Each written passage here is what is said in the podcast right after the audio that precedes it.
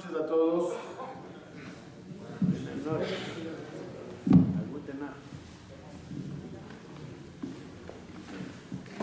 Vamos a empezar, Bezrat Hashem, un ciclo de matrimonio manicomio, efectivamente manicomio. Un poquito sobre, creo, lo que nos interesa a todos, sean los que se van a casar,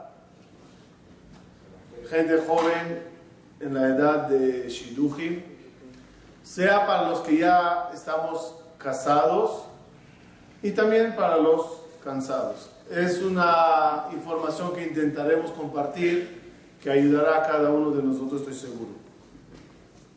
En primer lugar, todos sabemos que la parte del hogar, la casa, es una parte muy fundamental en nuestra vida. Cada uno quiere tener un espacio el cual cuando entras a él sientes esa paz, esa armonía, esa tranquilidad, ese lugar de descanso. Lamentablemente a veces el hogar parece más un campo de batalla. Y después de batallar en las calles por la Parnasá, por las diligencias, por todo lo que hay que hacer, llegas a la casa para descansar y simplemente te espera un frente de batalla diferente, donde termina la persona tan agotado en el día sin un momento de sonrisa y alegría. Situación que estoy seguro que a nadie le agrada, y, y por supuesto y seguro que no es la idea de vivir así.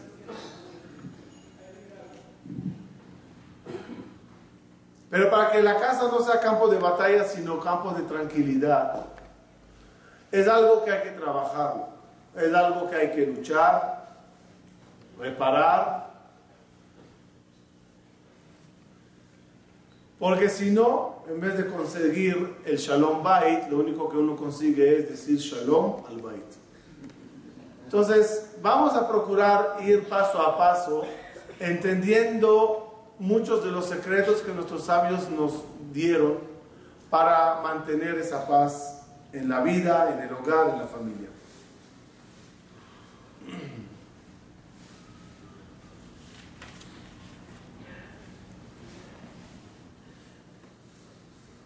La Gemara dice, el Adam que criat Es tan difícil para la persona conseguir la pareja y la paz con la pareja, tal y cual fue difícil la partida del mar. Y la pregunta es, ¿cuál es, cuál es el punto de comparación entre la partida del mar y el matrimonio? Muchísimas explicaciones, me imagino que todos los presentes saben algunas, pero hoy quiero compartir con ustedes una nueva que estaba leyendo hoy.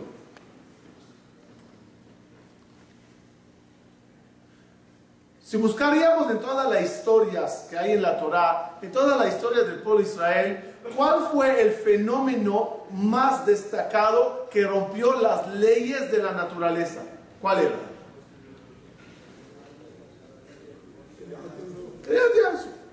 Es el milagro que más se destaca que aquí naturaleza no había. Y aunque algunos científicos intentaban explicar que era marea alta, marea baja, lo único que hicieron es marear la cabeza. Nada de todas esas cosas, simplemente un milagro de partida de mar. Ese milagro fuera de la naturaleza, o mejor dicho, rompiendo la naturaleza, es la clave de un matrimonio. Un amor entre hombre y mujer duradero por tantos años prácticamente es imposible. La naturaleza de una pareja es pelearse, discutir, vengarse, barminar, llegar hasta odiarse. Esa es naturaleza. ¿Por qué digo que es naturaleza?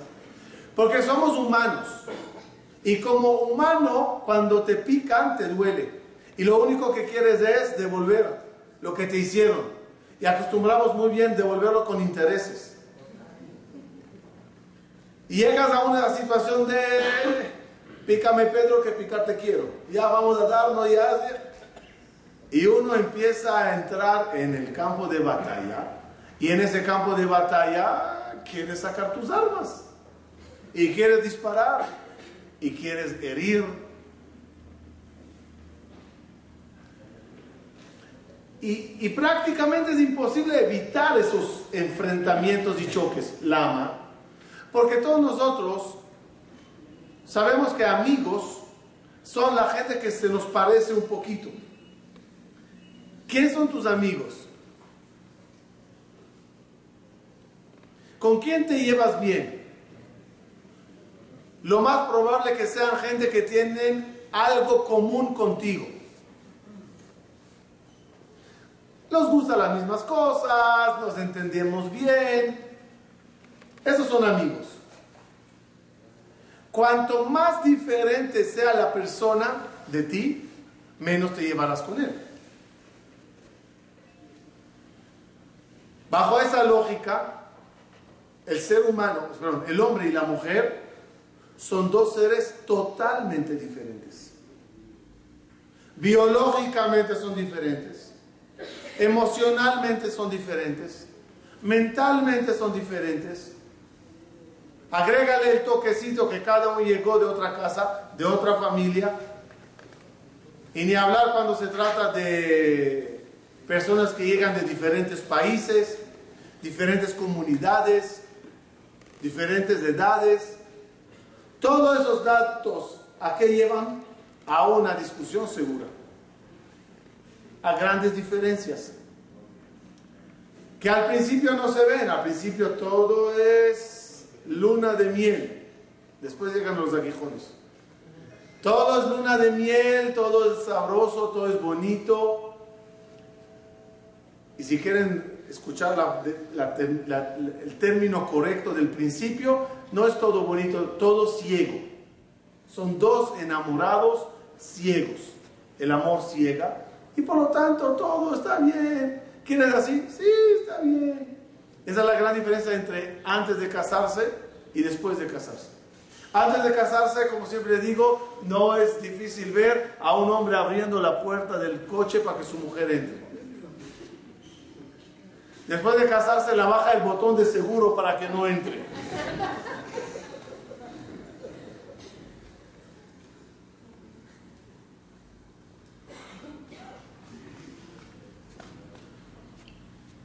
Yo me digo, si ven a un hombre abriendo la puerta del coche a su esposa, una de las dos cosas es nueva. O la mujer o el coche.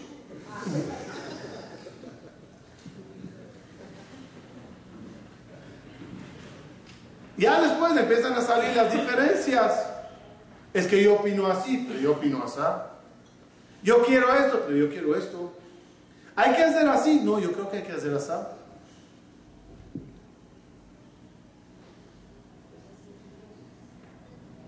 La naturaleza, ¿cuál es? Que hayan diferencias. Hagan cuenta, hasta dos hermanos no se arreglan. Dos socios, amigos, se pelean. Cuanto y más dos seres tan diferentes. La naturaleza es que el matrimonio no funcione. Pero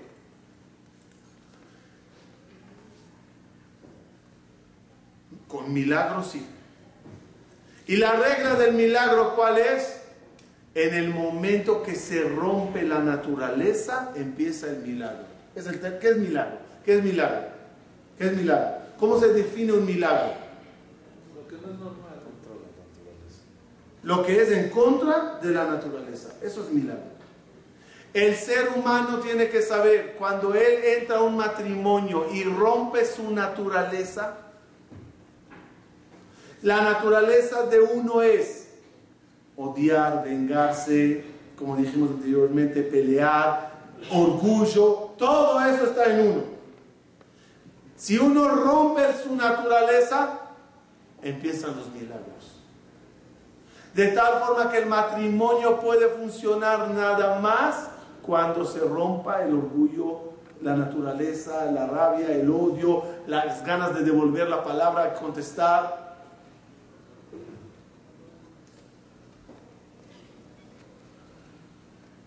Por eso la Gemara comparó la partida del mar. Porque cuando cruzamos el mar, dijeron todo el pueblo de la frase más famosa de la cruzada, ¿cuál era? Cruzando el mar, ¿cuál era la, frase más famosa? Ze Eli Aquí está mi Dios, señaló cada yudí con su dedo. Por lo tanto, Kalkadosh, ¿quieres señalar a, a Dios en tu casa? ¿Quieres demostrar, aquí está mi Dios y ver milagros en tu vida matrimonial, en tu vida en el hogar? ¿Quieres ver esos milagros? Rompe la naturaleza. Moldéate. Cambia. El ejemplo más bonito es ver a los niños cuando juegan en esos juegos que se mete estrella en hueco de estrella, círculo en, hueco de círculo, cuadrado, ¿no? No sé cómo se llama, si tiene un nombre ese juego. Pero figuras, meterlas dentro de cada una. ¿Qué pasa cuando el niño intenta meter la estrella en el círculo? No entra. No entra. Agarra el, círculo en un cuadrado. No entra. Un matrimonio es una estrella con un cuadrado. No, de Una figura con otra. Salió bien. Es agarrar una figura, una estrella y meterla en un cuadrado. ¿Se puede o no? ¿Se puede o no? a menos que sean las dos piezas de, de plastelina. Si es de plástico o metal o lo que sea, no van a embonar. ¿Está bien? No va a embonar. No shayach. Cuando son de plastelina, y si son de plastelina, ¿quién tiene que cambiar? ¿La estrella o el cuadrado? Los dos. Y si los dos cambian, ¿qué va a salir? no sé, una figura rara, una media estrella cuadrada, una cosa que no se ve, pero esa es la combinación de los dos. No se vale que la estrella diga cuadrado, sácate otros piquitos y sea una estrella. O que la estrella diga al cuadrado, eh, o la cuadrada o la estrella, hace cuadrado. No, los dos tienen que moldearse. Y al moldearse y ser no estrella y no cuadrado, prácticamente cada uno que hizo rompió su naturaleza. Rompiste la naturaleza, ahora va a imponer. Ahora verás el milagro de unir dos seres tan diferentes. Mientras uno se pare erguido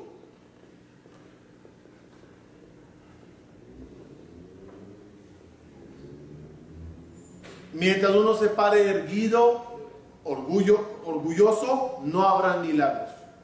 Como la Gemara cuenta, y ahora entenderemos una fase interesante en todos los, textos de la Gemara, cuando separaban el pueblo de Israel en el Bet Migdash, en la época de Ariel la Regel, cuando subían todos al Bet Migdash, imagínense miles y miles de Yehudim en el Bet Migdash, ¿No había lugar? No había lugar. Pero cuenta la Gemara que cuando se paraban todos, eh, cuando estaban todos parados erguidos, no había lugar, todos así. Cuando se posternaban, de repente había espacio. En lo literal, la tierra de Israel, especialmente Jerusalén, se llama Eretz Atzvi, la tierra, eh, no sé cómo la traducción sería, elástica, que se estira, y cuando había que posternarse, y cada uno al posternarse hacía un vidú y, contaba sus pecados, se hacía un milagro y se estiraba para que uno no escuche al otro. Pero Jajamí también lo llevan a un término diferente. Mientras, perdón, un minuto. El Bet es una comparación maravillosa para la casa de cada uno. El hogar de cada persona es como un pequeño Bet Migdash. Las velitas de, la señora son como el candelabro en el Bet Migdash. la mesa con los panes, tenemos el shulchan, el shulchan con los 12 panes, tenemos el misbeach con el sacrificio, todo en el cuarto de papá y mamá es el Kodesh HaKodashim, el lugar de los querubines, de los niños, todo es una réplica del Bet HaMikdash. Por eso cuando se rompe el vaso, ¿qué se dice?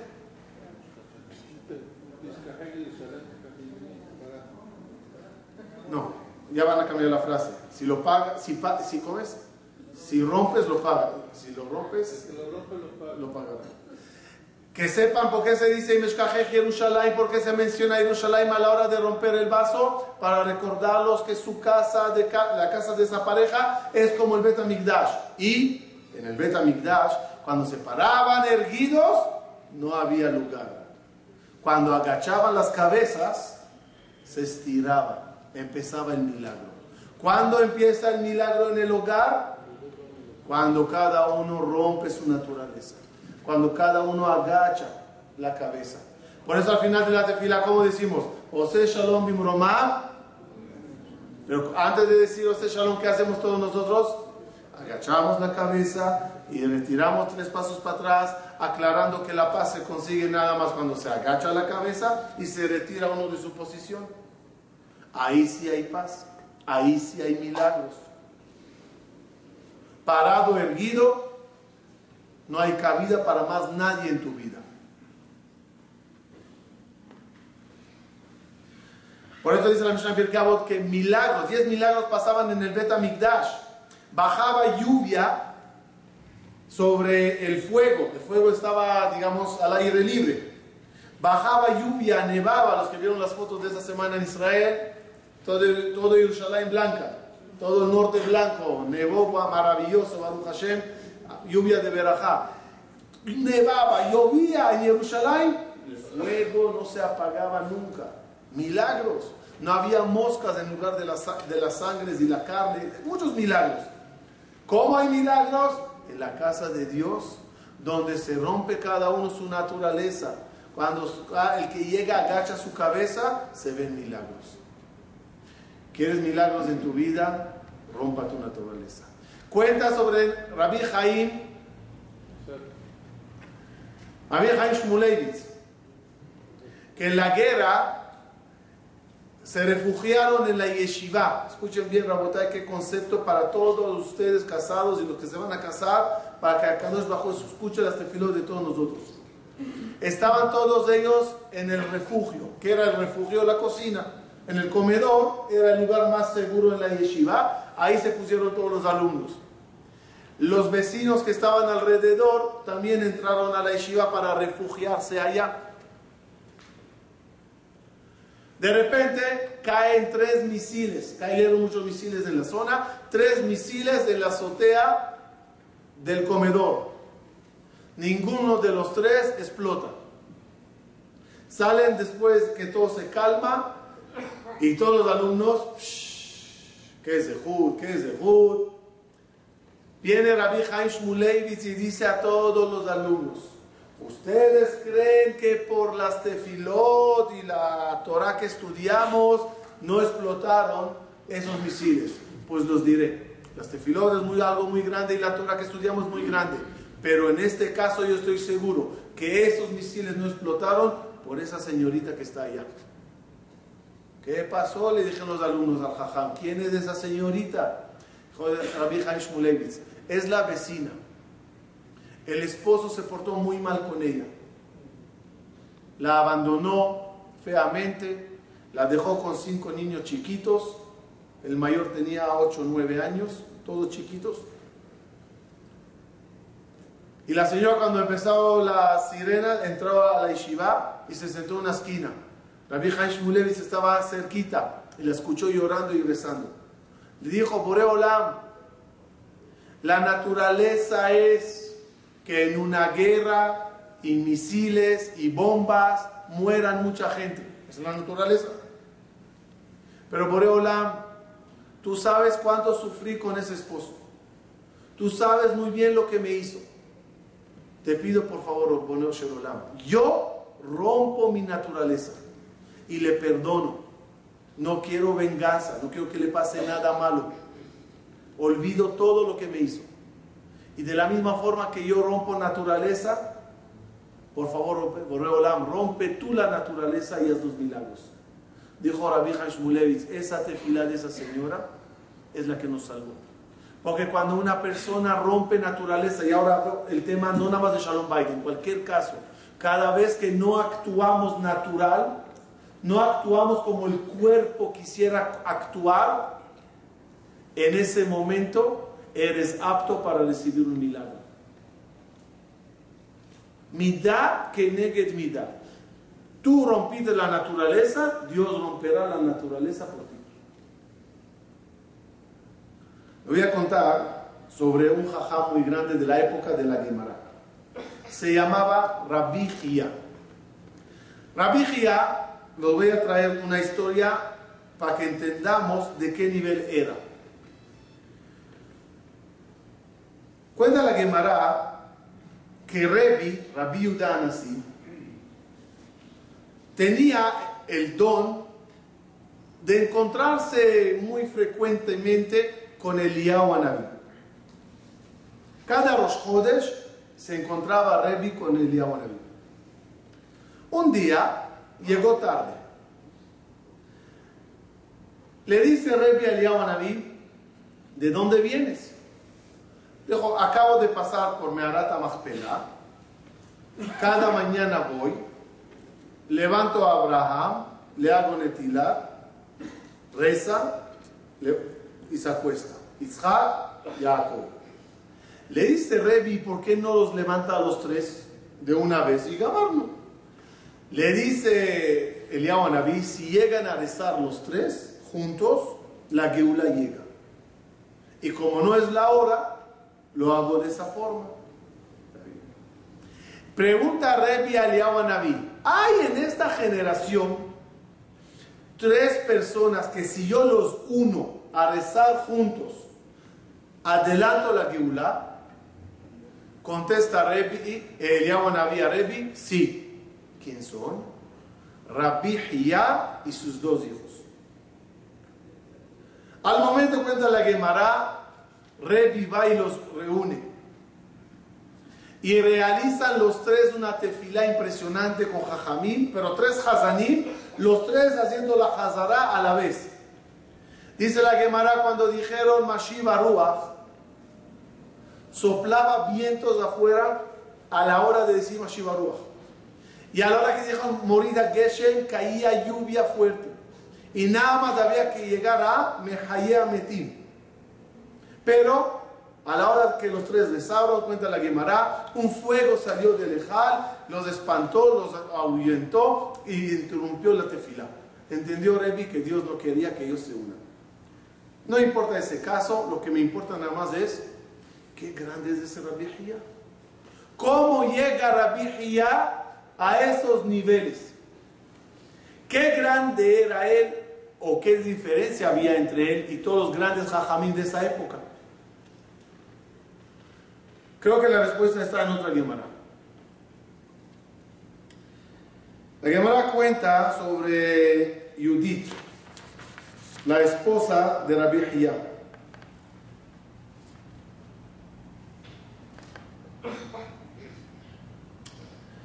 La Gemara cuenta que ella era una mujer muy difícil, muy dura. Le amargó la vida a Rabbi Hiyah. En varios Gemarot, que estaba ahí reuniendo hoy, aparece que ella tuvo dos embarazos. Y en los dos embarazos tuvo dos gemelos, dos hombres y después dos mujeres. El primer embarazo ella tuvo a la viuda de Rabbi y después a dos hijas, Paz y Tobi. Y ya no quería tener más hijos. Ya no quería estar con su esposo. Entonces ella vino y al principio le inventó la historia que ella ya, es casada. Su papá la casó de niña. Y de tal forma ya ella es prohibida, ya es esposa de otro. Eshetish. Y cuando Rabbi analizó el caso, pues no era verdad. Después ella se disfrazó y fue a él pidiéndole permiso de autocastrarse ella sea, casarse me refiero, no, eh, tomarse algo para que nunca pueda quedar embarazada. Y Rabbi Gia dio una explicación, una respuesta y ella la tomó y lo hizo. Total, le hizo una vida de cuadritos. Cuenta la Gemara que cada vez que Rabbi Gia pasaba en el mercado y veía algo bonito, se lo compraba de obsequio a ella. Rabbi Gia es el dueño de varias frases en la Gemara, las cuales cuidan mucho el honor de las mujeres. Por ejemplo, Rabbi Gia dijo que cada trabajo que afectará la belleza de la mujer está exenta ella de hacerlo. Y la Jajamim le preguntaron, Rabbi ¿cómo la amas tanto a esa esposa si tanto te hizo mal? ¿Cómo todavía la quieres? Y él respondió, siempre me fijo en lo bueno que ella me dio. Me dio hijos. Me cuida. Yo creo que esas dos Gemarot, una complementa al otro. La naturaleza de Rabbi Gia ante una mujer, como si la Gemara ya dice que era dura y difícil, imagínense, la Gemara a lo mejor no entró en detalles, pero imagínense qué tan dura era. ¿Cómo debería de reaccionar Rabbi Gia? La naturaleza de Rabbi Gia, ¿cómo debería de ser? No lo hizo. Al no hacerlo y romper naturaleza, es que alcanzó niveles tan elevados que Eliyahu Anabé dijo, esa persona puede adelantar la Geulá. Para enseñarnos a cada uno de nosotros. La vida es un campo de batalla. Y cada uno llegó a este mundo para luchar, para enfrentarse a dificultades. Y le voy a decir un lema. Dios no quiere que nadie de nosotros sea un ángel, porque tiene demasiados ángeles. Y Dios no quiere que nadie de nosotros sea un humano, porque hay muchos humanos en el mundo. Dios quiere de cada uno que nosotros, de nosotros que sea un hombre ángel. Algo entre los dos. Un Isha Elohim. Un Anshe Kodesh Tiuli.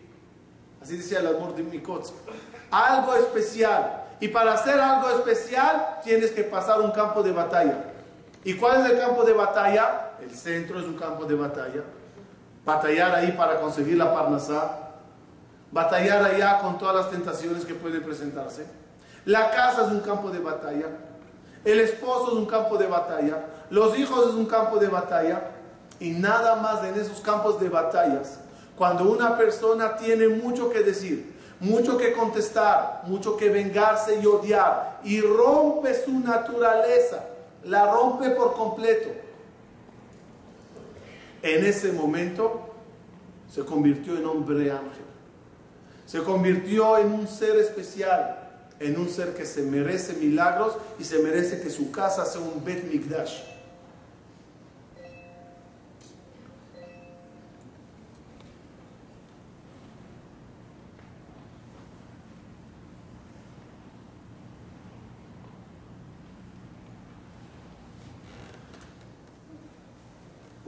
Finalizar la idea del milagro. Ustedes saben que Rachel era estéril. Rachel era estéril. Entre todas las matriarcas, la que más la sufrió era Rachel. ¿Y saben en qué momento dejó de ser estéril? La Torah cuenta que ella viene a Jacob y le dice, Jacob, dame hijos, si no soy como una muerta. ¿Qué quiso decir Rachel? Pide por mí, reza por mí. La Gemara, la Gemara el Midrash trae una crítica a Jacob Avinu, el cual respondió muy mal. Le dijo a Jacob Avinu, ¿qué quieres? ¿Acaso yo soy Dios? Le dice, pero pide. Le dice él a ella, pide tú, que no sabes rezar. Agarra Teilim, agarra, no Teilim no había. Agarra Tefilá y empieza a rezar. Le dice ella a él, pero tu papá, Isaac, rezó por tu mamá Rivka. ¿Sabe qué le contestó Jacob? Mi papá no tenía hijos, por eso rezó. Yo ya tengo.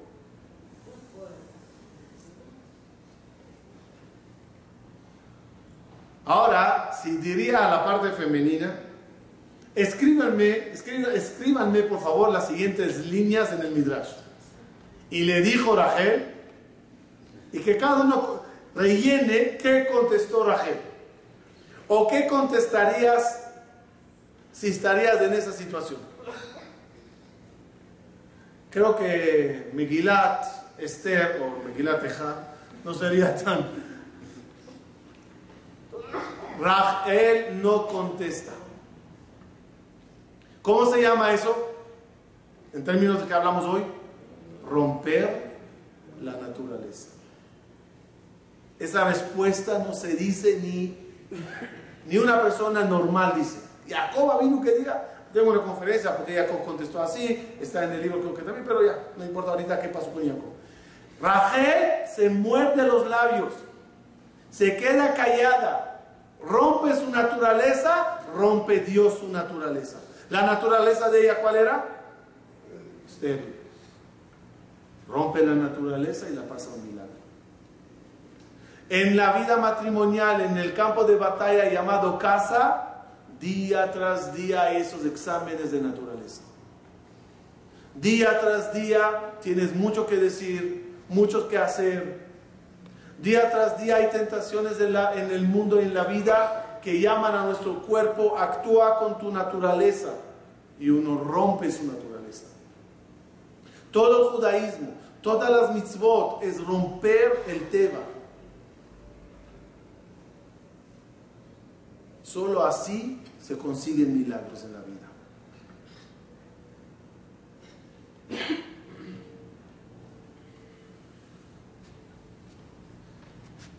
Claro, cada uno de nosotros puede andar quejándose de la noche hasta la mañana y dudando, hablo de los casados, ¿será esta la pareja que Dios me destinó o yo, o yo le desobedecí, por eso estoy sufriendo?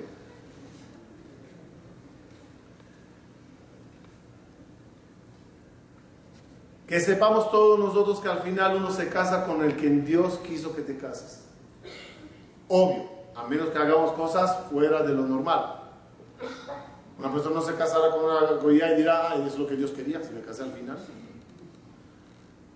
Si no hacemos cosas anormales como rezar y insistir a Dios que a esta persona queremos, el 99% de la gente se casan con la pareja que Dios le destinó y el 1% que no, no eres tú. No, por ejemplo, sí, 91, eh, 99, pero ese uno a lo mejor soy yo, no eres tú. ¿Cuál es la prueba que Baruj te asigna a la persona? Hay versículos en el Naví, en el Ketuvim, la Gemara trae en la Torah. Me Hashem Isha Leish. Y hay una historia que siempre cuento que es la historia de Rivka. ¿Se acuerdan la historia de Rivka? En Israel, ¿sabe cómo es el sistema de Shidduchim? Vas a una casamentera, ella no te conoce, tú no la conoces. Hola, me llamo fulano Mengano, ella anota tus datos, soy de aquí, mi número de teléfono es tal y tal, los datos. Después llegan muchachas, llegan muchachos y ella empieza a hacer Shidduch, este con este. Entra un muchacho y la dice, yo soy fulano mengano, quiero una muchacha, pero mira, yo soy, no sé si era sefaradí o ashkenazí, pero no importa la idea, yo soy sefaradí, quiero una sefaradía. Ashkenazía, no, no quiero, no me gusta el gefilte fish. Le dice, no, pero tengo unas muchachas que muy buenas, no me las presentes, no quiero ni escuchar. ¿Está bien? Te buscaremos sefaradía. Una, dos, sale para acá, para allá. Un día le llama a la casamentera, te tengo una muchacha muy buena. Se llama Rivka. Sal con ella y mira qué tal. Según los datos que yo tengo de ella, se ve bien. Una muchacha buena, buenos datos, creo que cuadra contigo. Otra vez, el muchacho no tiene todos los datos de ella. ¿Quién tiene los datos? La cita en Israel, normalmente la parte religiosa, son en los lobbies del hotel. Los que estaban en Israel y entraban, una vez al lobby, ven todo. Cuando me llevé un grupo de jóvenes a Israel, Entonces, en el hotel, en, el hotel, en Jerusalén, estamos una noche en el hotel y el hotel él tiene el lobby como dos pisos, una terraza y el lobby abajo. Entonces, estaba con los muchachos, les expliqué cómo funciona con los religiosos del Shido y les dije, ya van a beber, ahí está en esa mesa, eso tienen que ser tercera cita. Esta es la primera, esto ya están a punto de cerrar y es de arriba viendo. Y había una jacita esperando, esperando, esperando. No llegó el muchacho, esperando. Pasa a veces, le pierdes el autobús o yo qué sé dónde llegas. Y ves, jacita esa, no llegó el muchacho. Oye, seguimos hablando, riendo, shio. A la hora volteo y veo a uno de los muchachos míos hablando con ella.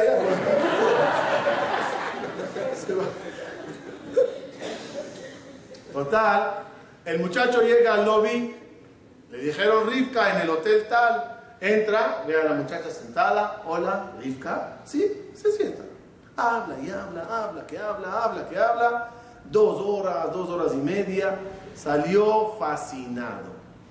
Llega a la casa, la mamá, unos gritos, ¿dónde estabas? La casa entera te está buscando como loca, molesta. ¿Qué pasó? ¿Qué pasó? Que Rivka se quedó esperando y no llegaste. Dice, no mami, hay un error. Yo hablé con Rivka dos horas. No, que Rivka llamó molesta y otra suena el teléfono, la casamentera, ¿dónde estás? La última vez que te presento muchachas, la dejaste plantada, eso no se vale, no eres un jardinero, no puedes. Total. Dice, pero señora, fui a la cita, al hotel tal, hablé con Rivka. Después que grita la casamentera, se le prende el bombillo, le cae el 20. Se acuerda que cuando estaba en la cita, volteó a la derecha y vio a un muchacho sentado solo. A la izquierda, una muchacha sentada sola. Y no entendía, decía, que qué tontos, tienen que verse y no se dieron cuenta. ¿Qué pasó? En ese hotel, en esa noche, dos Rivka. Él llegó, Rivka, sí, se sentó. Su Rivka era la otra. Cuando captó lo que pasa, la dice a la casamentera, mira, no me importa, me fascinó esta Rivka. Quiero salir con ella otra vez. Aclara, ¿cómo termina la primera cita entre los religiosos? No la dice, oye, me das tu celular, tu número, o oye, entras en mi Facebook. No, no existe eso. Para no avergonzar uno al otro, porque no va a preguntar, oye, ¿qué te parece? ¿Estaba bien la cita? ¿Nos salimos otra vez? Y la tipa no te puede ni ver. No te va a decir sí, no. Se quedan los dos callados, regresas a la casa, ya más a la casa entera, y tú le dices, me gustó. Si la otra parte también dijo, me gustó, hay segunda cita. Tercera cita ya navegan solos. Dice ella al muchacho, ah, ¿te gustó Rivka? Ah, qué bueno. Pero ¿me puedes decir quién es Rivka? ¿Cuáles son los datos de Rivka? ¿Quién los tiene? Nadie. Se supone que todos los datos están en la, en la, casamentera, pero no era, ella no fue la que le... El tipo entró en depresión. Búscala en todos los 7 millones de Israel a Rivka. No es la comunidad aquí. Total, no, por favor, búscame a Rivka, búscame a Rivka. Pasan dos meses, el teléfono suena. La casamentera le dice al muchacho, te tengo una buena y una mala. La primera es buena, conseguí a Rivka. Llamé a todas las casamenteras que conozco a ver si había un caso parecido, raro como el tuyo. Di con Rivka, es ella, hablé con ella. ¿Cuál es la mala? Ashkenazía, no es malo, para mí no, no es Lo digo malo, malo para lo que él quería. Él no quería. Él no quería. Yo la primera que probé el que fish dije hay vida después de la muerte. Casi me muero.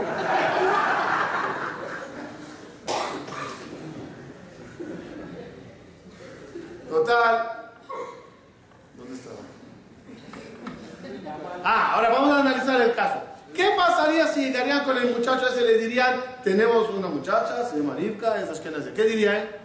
No sabe. ¿Qué hace Boreolam para que te casas con tu mazal? Así que cada uno que está casado, en vez que se rompa la cabeza, ¿es mi mazal o es mi negro mazal? ¿Qué, es? ¿Es o no es? es, ahora nada más lucha para cuidarlo. Lucha para romper la naturaleza y vivir milagrosamente muchos años juntos. Para ir cerrando la idea, ustedes saben que la persona crece nada más a través de pruebas. La persona se perfecciona nada más a través de educadores, orientadores, maestros, guías. Una persona sola no puede corregirse. Una persona sola no puede ver sus defectos. Lo hablamos muchas veces. ¿Cómo se dice en español? ¿El camello no ve? ¿Cómo se llama esa cosa asquerosa que tiene el camello en la espalda? Árabe. Total, cada uno de nosotros, ¿sí? Cada uno de nosotros no ve sus defectos.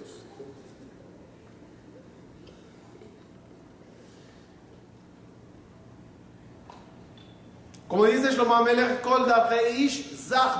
cada uno está seguro que lo que él hace en la vida está bien. Esto es kosher. Como la historia del señor Codo que no daba nada, ningún pobre se acercaba a la puerta porque sabía de este no se no no no te presta ni atención. Un pobre una vez le tocó la puerta por error, por favor algo de comer. El Señor le dice, te equivocaste, en esta casa el one way, todo entra, nada sale. Por favor, algo de comer. De repente el, rico se acordó, tiene un pollo podrido desde tres días allá, que en vez que le tire a la basura, se le dio al pobre. El pobre de tanta hambre que tenía, lo comió. Lo comió, se toxicó. Salió el anuncio en el CNIS que el pobre se está agonizando, que le ate y y el rico fue a la casa a visitarle. Fue, le visitó a ver cómo se siente. El pobre no aguantó y a los tres días falleció. Y el rico fue al entierro. Regresando del entierro, la mujer no podía creer, ese tipo rico andando como que nada pasó. Le dijo, ¿no te das cuenta lo que hiciste con ese pollo? Dijo, sí, la verdad que sí. Estaba meditando todo el camino de regreso del cementerio lo que hice con ese pollo. Tres mitzvot hice con ese pollo. acá, visité a un enfermo y enterré a un muerto.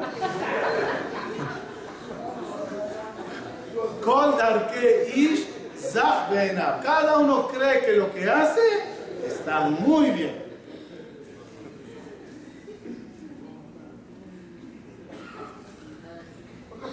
¿Quién te corregirá que estás mal? Los amigos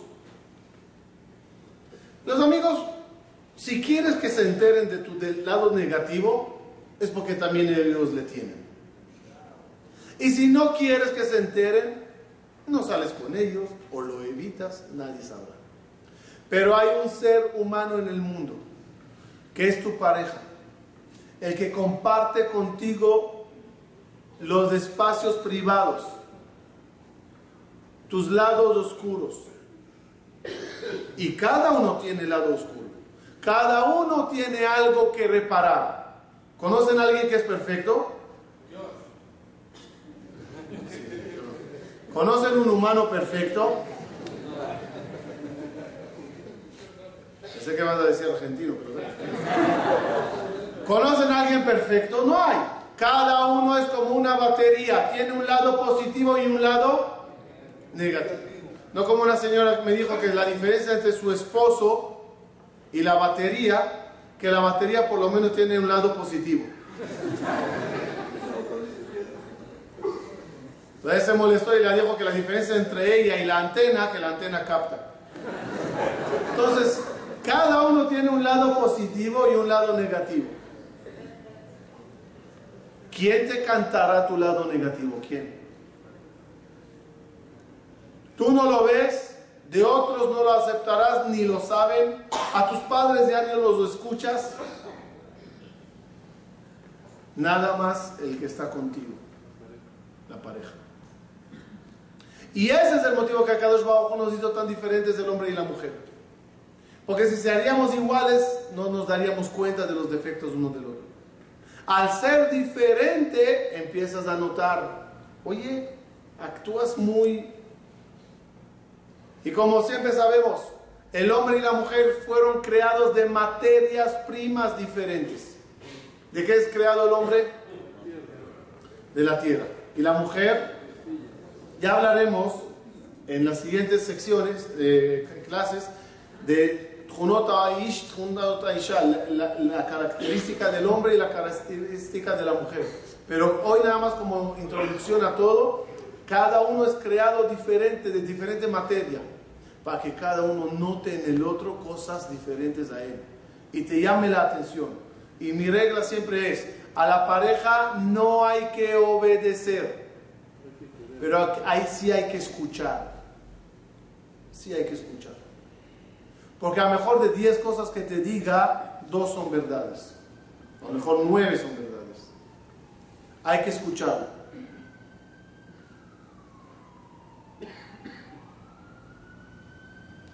Termino.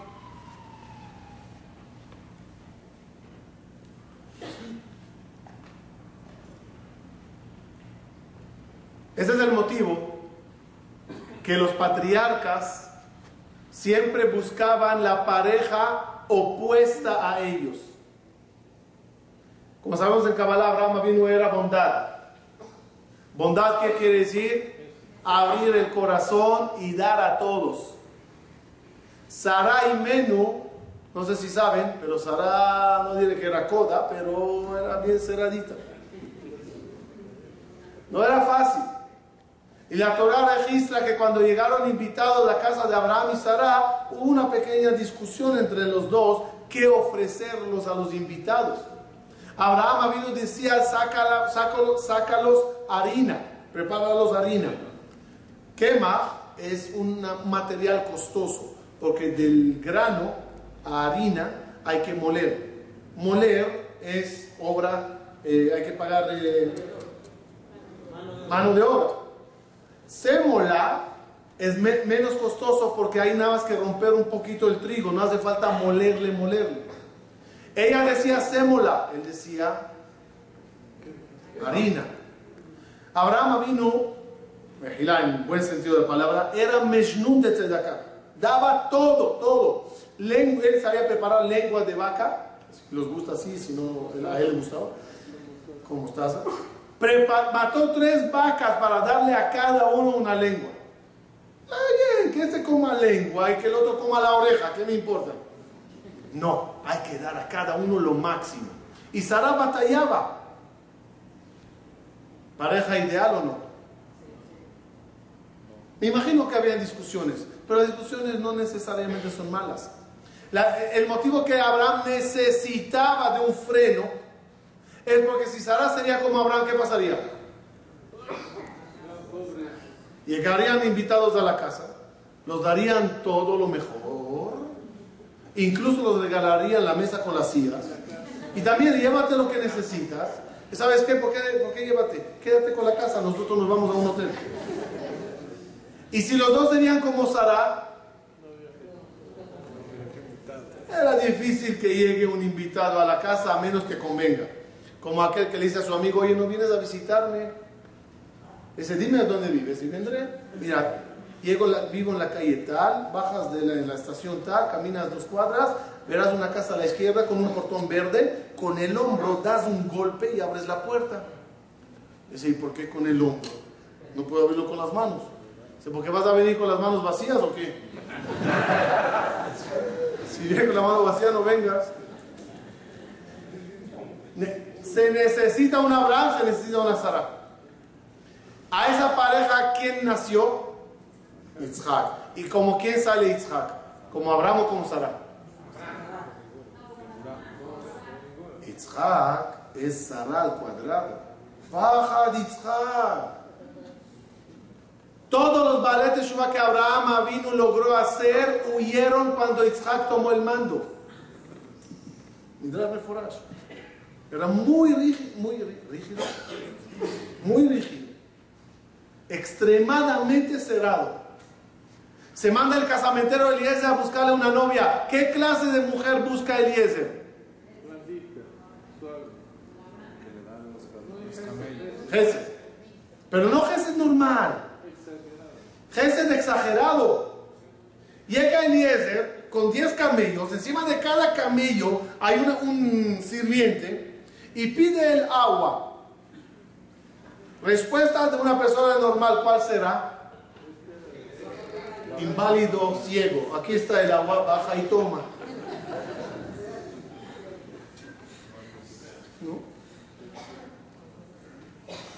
Respuesta mejor un poco más avanzada de una judía.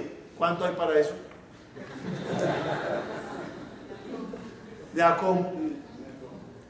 Una persona de Gesed, ¿qué responderá? Con mucho gusto, toma un vasito de agua. Rivka no contesta así. Claro, a ti, a tu gente, a los camellos, a los gatos que están atrás. Epa, epa, ¿quién te pidió tanto? No, no, esa es la mujer que busco. ¿Por qué buscas una mujer fanática de Gesed? Porque Yitzhak es muy fanático a lo cerrado. ¿Y qué se necesita? Un equilibrio. Paréntesis, Jacob vino, ¿con quién sale? Ahí sí como los dos. Tenía su lado de Gesed, su lado de Geburah, por eso se casa con dos, para contrastar la parte de Gesed, Lea, y la parte de Geburah con Rachel. Cada uno tenía que buscar a alguien que le complemente.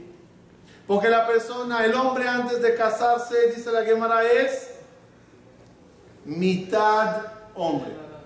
Des, Después de casarse, ya no es nada. Ella es un completo. Ya es un completo.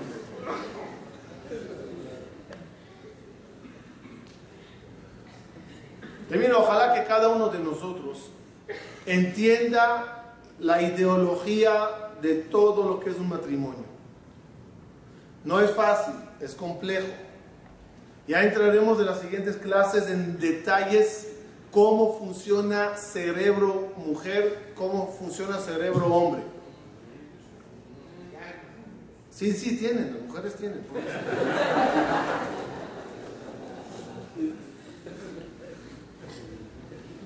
Los hombres dudan si las mujeres tienen cerebro y las mujeres dudan si los hombres tienen corazón. Y cada uno se complementa, como vamos a ver. Cerebro es pensarlo todo fríamente. Corazón es todo emoción. Y las dos formas son equivocadas. Hay que saber combinar entre las dos cosas. Termino, ojalá, como dije, ojalá que sepamos siempre valorar lo que es una casa, valorar lo que es un hogar, entender que es un campo de batalla, que nada más en campos de batallas se recibe medallas. Como el papá que se encuentra con su, con su hijo. Los dos, cada uno en su época, estaba 20 años en el ejército. Pero el papá, con esta chaqueta llena de condecoraciones y medallas, y el hijo, una así, una y media. Le dice el hijo al papá, papi, ¿por qué tú con tantas medallas y yo casi sin nada? 20 años, 20 años, el mismo ejército, casi los mismos puestos. ¿Qué le contesta al papá? A mí me tocó época de guerra. En época de guerras se reciben muchas medallas. A ti te tocó época de paz, no hay nada de por qué condecorarte. Un soltero es de época de paz. ¿Sí? época de paz. Época de paz. Y quizás una época maravillosa, pero no hay medallas. No hay medallas. Y como siempre digo a los solteros, cásense. Es muy peligroso ser soltero.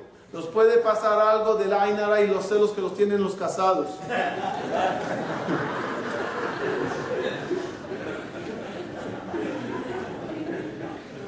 La vida matrimonial es guerra, lucha, pero lucha que te da medallas. Qué orgullo es, y ojalá que todos los presentes, todos, todo el pueblo israelí, que lleguemos todos nosotros a esas bodas de oro, con orgullo, con decoraciones. No era fácil, había lucha, Había batallas, pero lo logramos. Supimos agachar la cabeza y recibir milagros. Que Dios, Besrat Hashem, vea el rompimiento de naturaleza en cada uno de nosotros y nos llene de milagros, señalándole a Boreolam, diciendo en cada casa, Ze Eli Aquí está mi querido Dios en esta casa. Muchas gracias. Te escuela